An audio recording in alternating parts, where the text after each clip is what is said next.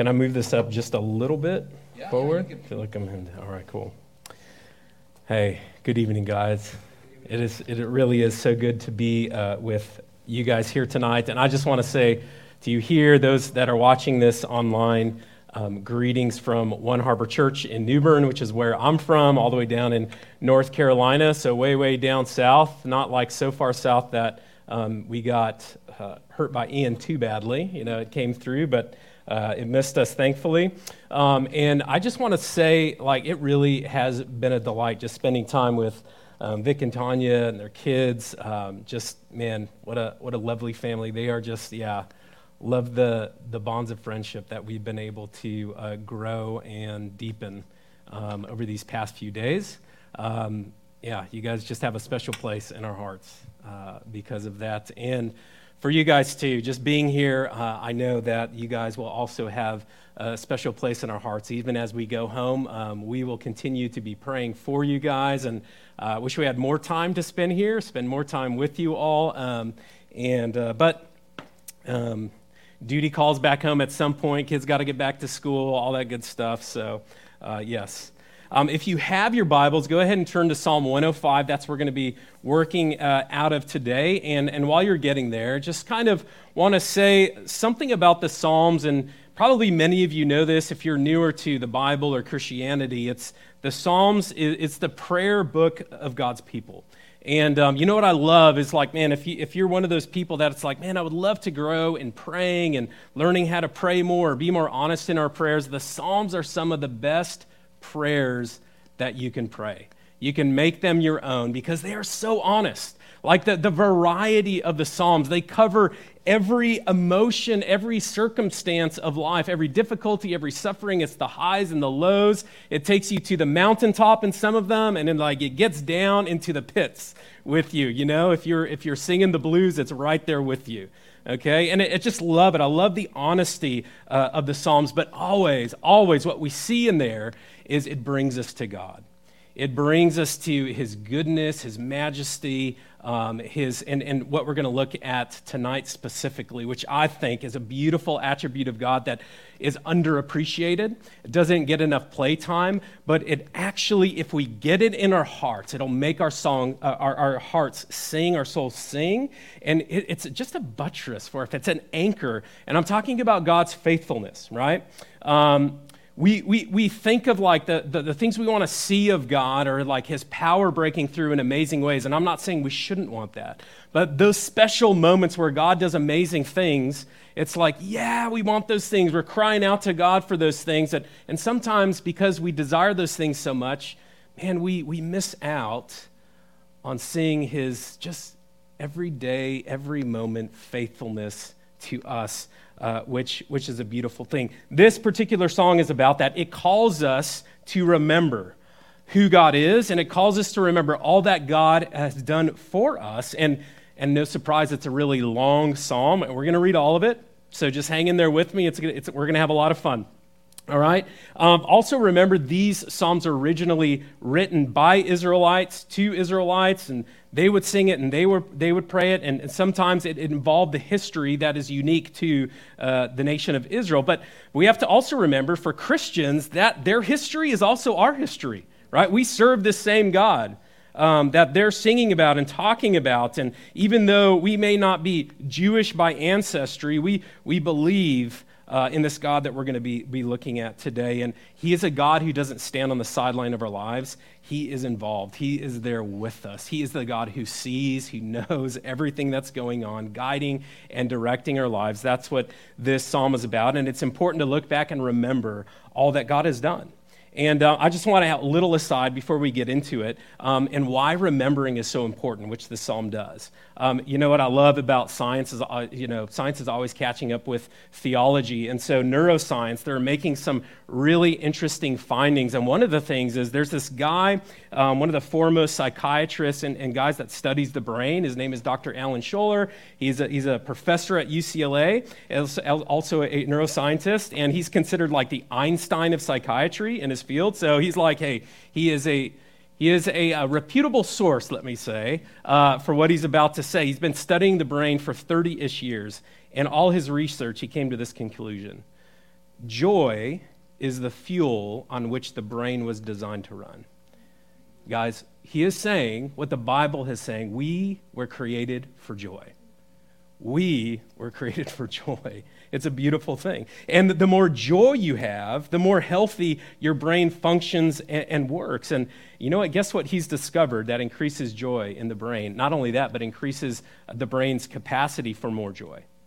It's remembering meaningful, happy moments. The, the smartest guy that studies the brain, that's, that's what he's come with. So we aren't just going to read this psalm. As we read it, I want you to think about what we are doing as we are remembering. We are going on a joy journey. As we read the word, just listen to it. Let it get into your heart. Let it stir up joy and be amazed at who God is. All right, let's go for it. We're going to start in verse 1, Psalm 105. Oh, give thanks to the Lord. Call upon his name. Make known his deeds among the people. Sing to him. Sing praises to him. Tell of all his wondrous works. Glory in his holy name. Let the hearts of those who seek the Lord rejoice. Seek the Lord in his strength, seek his presence continually. Remember the wondrous works that he has done, his miracles, and the judgments he uttered. O offspring of Abraham, his servant, children of Jacob, his chosen ones. He is the Lord our God. His judgments are in all the earth. He remembers his covenant forever the word that he commanded for a thousand generations, the covenant that he made with Abraham, his sworn promise to Isaac, which he confirmed to Jacob as a statute, to Israel as an everlasting covenant, saying, To you I will give the land of Canaan as your portion for an inheritance. When they were few in number, of little account, and sojourners in it, wandering from nation to nation, from one kingdom to another people, he allowed no one to oppress them. He rebuked kings on their account, saying, Touch not my anointed ones, do, do my prophets no harm. When he summoned a famine on the land and broke all supply of bread, he had sent a man ahead of them, Joseph, who was sold as a slave. His feet were hurt with fetters, his neck was put in a collar of iron, until what he had said came to pass. The word of the Lord tested him. The king sent and released him. The ruler of the people set him free. He made him lord of his house and ruler of all his possessions, to bind his princes at his pleasure and to teach his elders wisdom. Then Israel came to Egypt. Jacob sojourned in the land of Ham. And the Lord made his people very fruitful and made them stronger than their foes. He turned their hearts to hate his people, to deal craftily with his servants.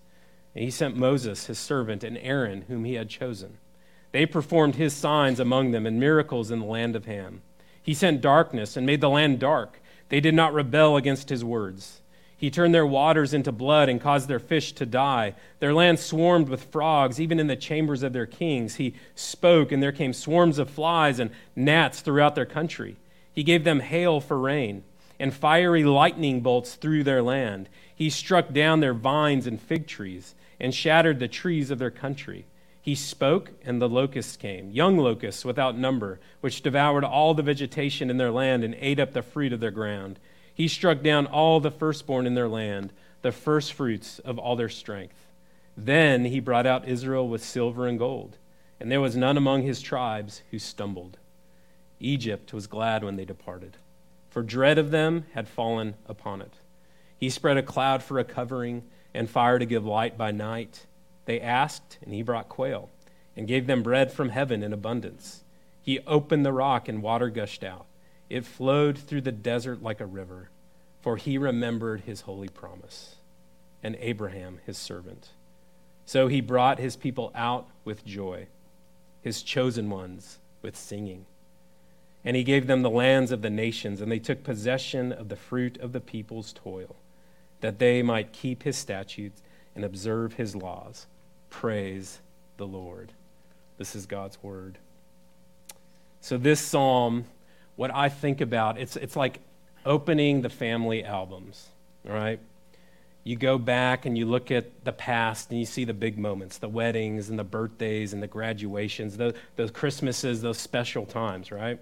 And, and this psalm is like opening God's family album It's like taking a peek inside and looking back and, oh, yeah, remember when, when God did that? Remember when He did this? And, and we need to think of those things and remember those things. We need to open that album regularly. And here's why because if you try to measure God's faithfulness moment by moment, and it, it, it's easy to lose heart. Because God God's faithfulness isn't proven in a single moment, God's faithfulness is proven across generations.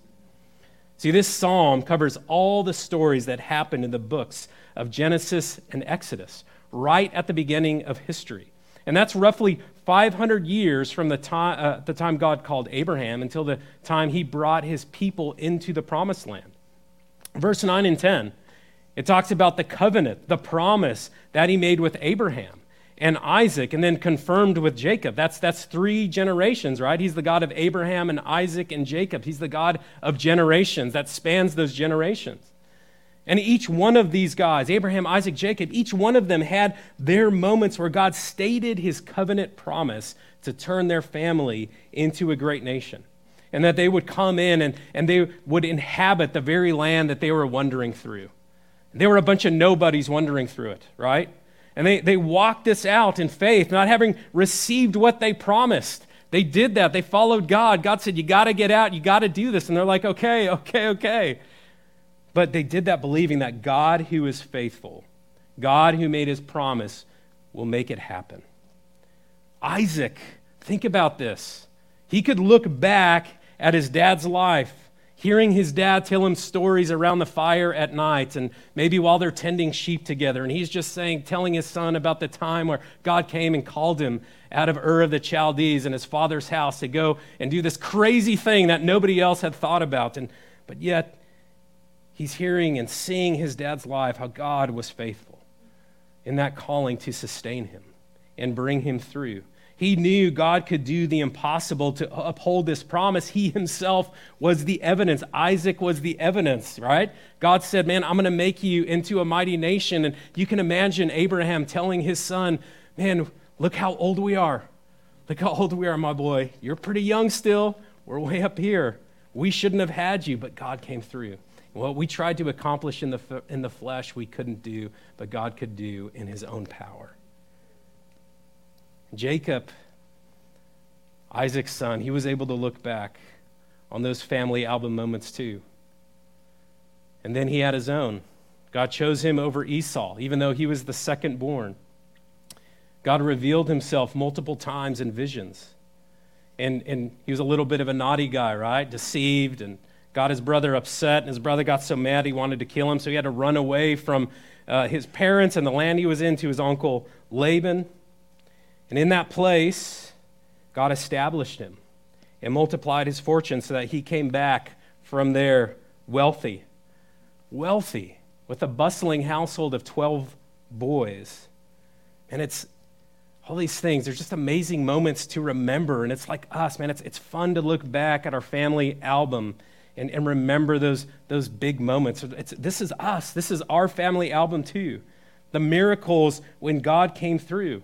And this is good, man. We, we should be doing this as disciples uh, of Jesus. We need to be opening this album up, and you can do this alone. And you know what's funny is one of the exercises that that guy, um, that, that doctor I spoke to you about, one of the exercises he says, like you could do simply to increase your joy capacity, is take five minutes a day, five minutes a day to intentionally stop and think about just a few joyful moments in your life. And we can do that. We open our word and we look and we it's just jumping out at us off the page of these amazing moments where God has been faithful over and over and over again. And we see who He is, and, and, and guess what's happening? We're being filled with joy. The joy we need for today, the joy to carry on, the joy to, to endure and persevere uh, in this life. And we get to see that. We get to meet with God in those profound ways. And it's important to do that on your own, but I, I would say also, man, it's, it's great to do that as a community, to come to, that's what we're doing tonight. Man, we came together and we sang about God's faithfulness. We sang about who God was, right? I love to think about, you know, we're singing, when, when we sing, we're singing worship to Him, but we're also singing to one another. We're declaring true things about God, right? I mean, this is a sermon, but oftentimes, um, actually, when we sing, we are preaching some of the best messages in our worship to one another right? When we're singing with faith and hearing with faith and speaking this over each other, that is, what is, is what's happening. We're a community together that is remembering God's faithfulness. And sometimes we need that because we can come in a little bit worn out, a little bit torn down, and we're not in that place where it's easy to, to remember God and think about God and, and dwell on those things. And we need, we need our brothers and sisters in Christ to come alongside us and speak to us and, and remind us of those things, right? Uh, a friend of mine says, Sometimes the, the gospel is sweetest on my brother's lips. And we need to hear those things spoken to us. And we have to grow in, in, in, our community identity, which expands our vision of God's faithfulness. It's good for us to do these things. And we do it together and we do it in the moment now, but like this psalm says, man, there's this, there's this historic identity that we have. Like we're looking back thousands and thousands of years and seeing God's faithfulness over this time. So I just want to encourage you make time to step into that family album, fill yourself with God's faithfulness. Um, and there's uh, uh with those, those amazing things and the ways he, he came through, but there's other parts of the family album we see here that we need to remember as well. There's a lot of tough times written in here as well, right? That we read about. God always brought them through, He protected, He provided for them. In verse 12 to 15, it says, While they're of little account, while they were powerless, just a little family wandering around, God told the nations and the king, kings, Don't touch my anointed ones. But next in verse 17, it says, uh, verse 16, sorry, it says, God summoned a famine. He summoned a famine, and they were in it, right? His household had to endure it. But this was all a part of his plan. And so, as part of his plan, he sends Joseph out. He sends him ahead. One of, one of, sends him ahead. One of Jacob's 12 sons. He, he goes to Egypt. He's sold as a slave to Egypt. And rough circumstances through that time. But ultimately, it's to make these storages of grain large enough to be able to float Israel's household through that famine, which is what ultimately happens. And, and through this, the, the family of Israel is brought into Egypt on good terms. But then we see it doesn't stay that way. Even though we, they, they got to Egypt on good terms, as verse 24 points out, it says, And the, the Lord made his people very fruitful. That's cool. And made them stronger than his foes. And then he turned their hearts, the people of Egypt, he turned their hearts to hate his people and to deal craftily with his servants. Egypt got scared of Israel because they went from a big family to a mighty nation. And so they turned and they hated and oppressed them. And, and what did Abraham, Isaac, Jacob, Joseph do? When, when you think about these things, what did they do when the going got tough? What did they always do? They didn't give up. They didn't give up. They just kept on trusting God. And they kept on believing in his promise. Despite the whole nation of Egypt and its leaders hating Israel, God didn't let them wipe them out. And as things got worse for Israel, God didn't forget.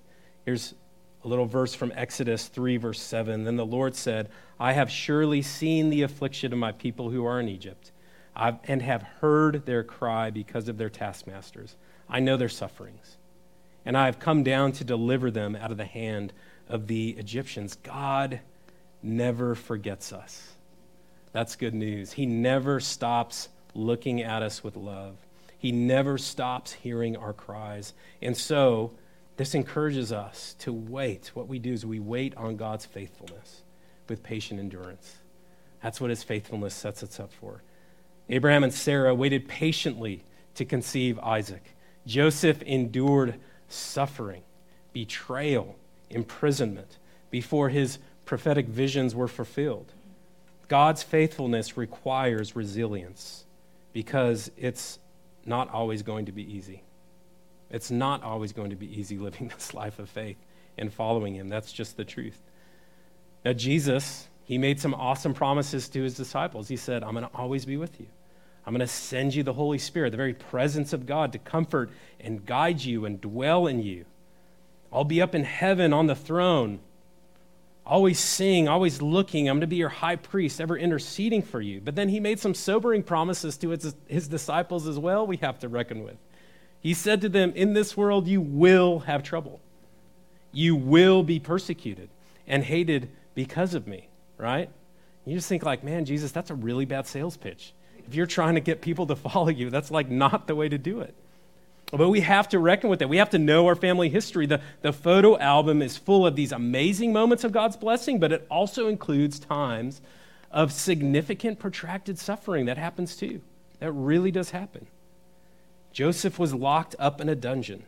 Egypt, was, Egypt enslaved the Israelites and abused and mistreated them terribly, brutally for hundreds of years before God brought them out.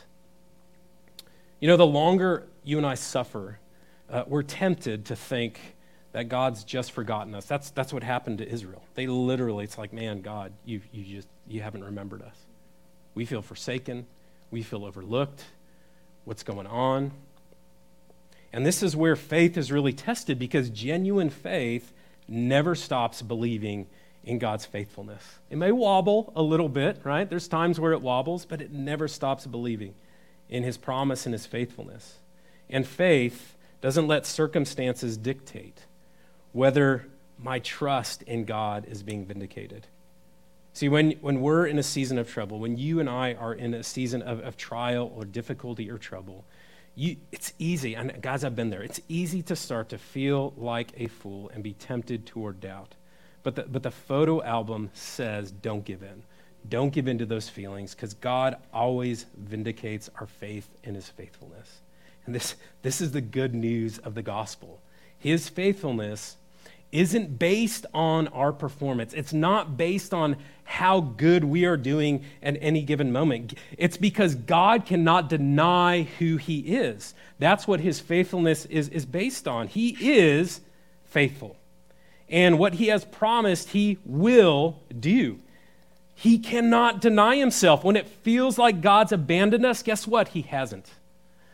When you're crying, Lord, how long? Where are you? He still is faithful. He will vindicate his name. When you are waiting on God, trust me, I know this. It's, it's common to start thinking, you know, one of two things. Man, you know what? I messed up somewhere. I must have sinned. I probably deserve this. That's what's going on. Or you start to think a, another thought like, man, mm, maybe I backed the wrong horse here. Maybe God isn't going to come through like, shoot, man, this is so embarrassing. I put my faith out there, man. I told people about this. Maybe God just isn't real. But faith, what it does, faith takes us take, takes those two arguments and gives us a third option. What it does, it, it rests in God's tomorrow promise, God's tomorrow promises. It rests in them. It rests in them today. Takes those promises from the future and it brings them in today. And though we may not physically have them, we may not experiencing them in the moment, we never, nevertheless doubt, we, we don't have to doubt that they're not going to become true. We don't have to doubt that He won't come through for us. We know that He is faithful.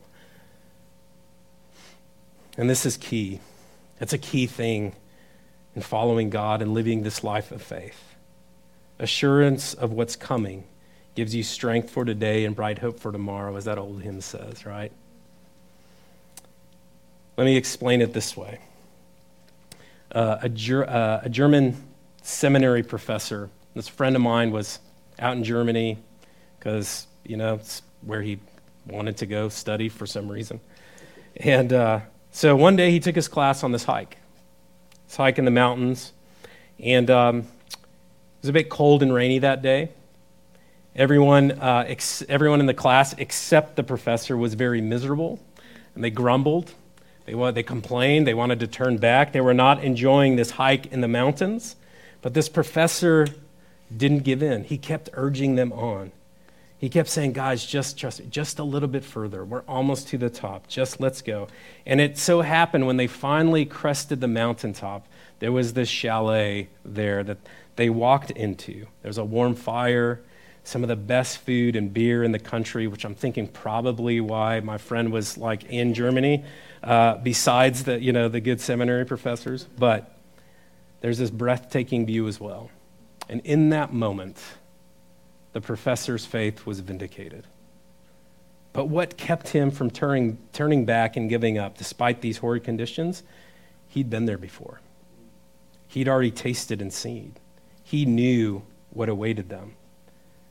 And God's people, we trust in God's faithfulness because we've already tasted and seen it, right? Amen. If, you, if you've wondered, you're, yeah, maybe you're here and you're not a Christian, if you wondered what makes us tick, that's, that's really it. That's really it. We have tasted and we have seen his faithfulness. It's a truth that we definitely know with our minds, but it's so much more. It's a, it's a truth that we experience. And I want to say to you if, you, if you don't know Jesus, you don't believe in him, that's okay. It's, it's, this is a truth that you experience. He's a person that you experience for us. Man, for us who call Jesus Lord and Savior, our eyes have been opened to see Jesus as he really is. That's it. We have tasted the misery and bitterness of seeing how sinful that we really are and, and, the, and the just wrath of God for over our sin, but that's not where God left us. We've, we've tasted God's love and his mercy that is ours because of who Jesus is and what he's done, that he died and he rose again. And, and we do that. We get to drink from the cup of that kindness. We get to drink of that and all the shame and the bitterness and the regrets of sin, all the, all the pain that we've suffered, all the wounds of life, man, as we taste of his goodness, as we taste of his faithfulness, as we taste of that kindness, man, all those things, they dissolve in the sweetness of his glory and grace. And that cup, that cup that we experience, that tasting that we have now, it is just but a small sample of what awaits us in heaven. It's but a small sample of what awaits us on that mountaintop as we walk through, we hike through this life. Sometimes it's cold, sometimes it's rainy, sometimes it's a little bit miserable. And God's saying, just keep coming on.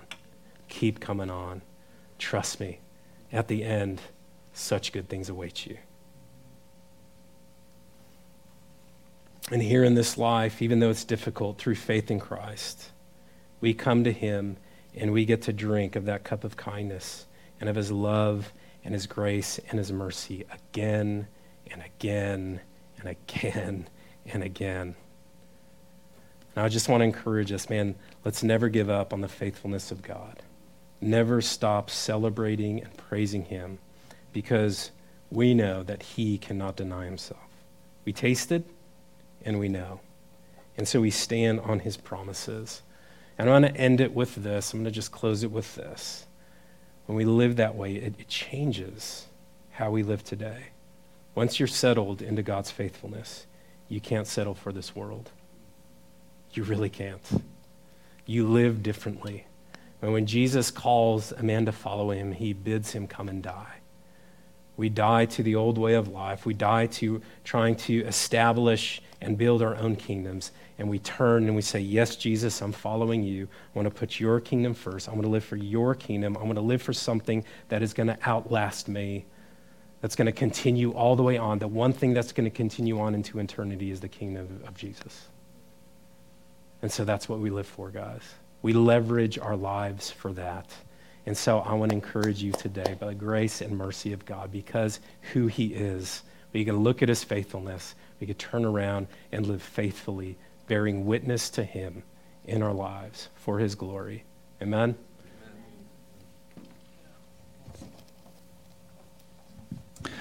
Just before um, we're going to take communion as a, an appropriate response to this message, but I'd love for you to just to pray just for us before we, we move into that section. Is that okay? Yeah. Yeah.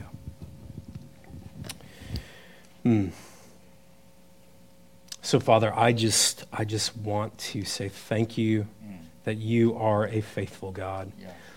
That we live in a world where things are constantly changing. It feels like the sand, uh, the, the ground under our, our feet is always shifting. It feels like there's a lot of instability, and everything that we try to make stable and everything we try to build security around, it, it always seems to fail us. But you are the one constant. You are the one who is faithful. And Lord, even when we are unfaithful, you are always faithful. Man, I thank you for that. Lord, I thank you for the promises that we have in Christ that are yes and amen for us, that we get to step into, that we get to know, that we get to, to hold on for ourselves with surety, that they can't be ripped away from us because they are sealed and grounded in you so we can rest on those things. We are sons and daughters mm. of you, Heavenly Father, the Almighty God. Mm. We are sealed in you by your blood. We are cleansed. We are set free. The power of sin has been broken. And you have, you have set us free from sin, but you called us into this new life to live for you, to, be, to behold you in your glory. And you have this life of, it may not always be easy, but even in the difficulties, there is joy to be had. And so I just pray over my friends here at City Gates that this isn't the only time they experience your faithfulness. They're going to wake up tomorrow with a song in their heart and sing, just as the sun rises, you are faithful, God. Yeah. That you are faithful with them in every part of the day. That they would remember and step into your faithfulness. Take moments to just push pause, maybe even at their work. Just push pause and quietly reflect.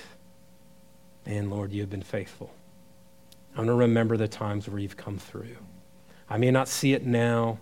I may not have seen it in the past few years, the past couple of months, but I know you've been faithful, and I know you will be faithful.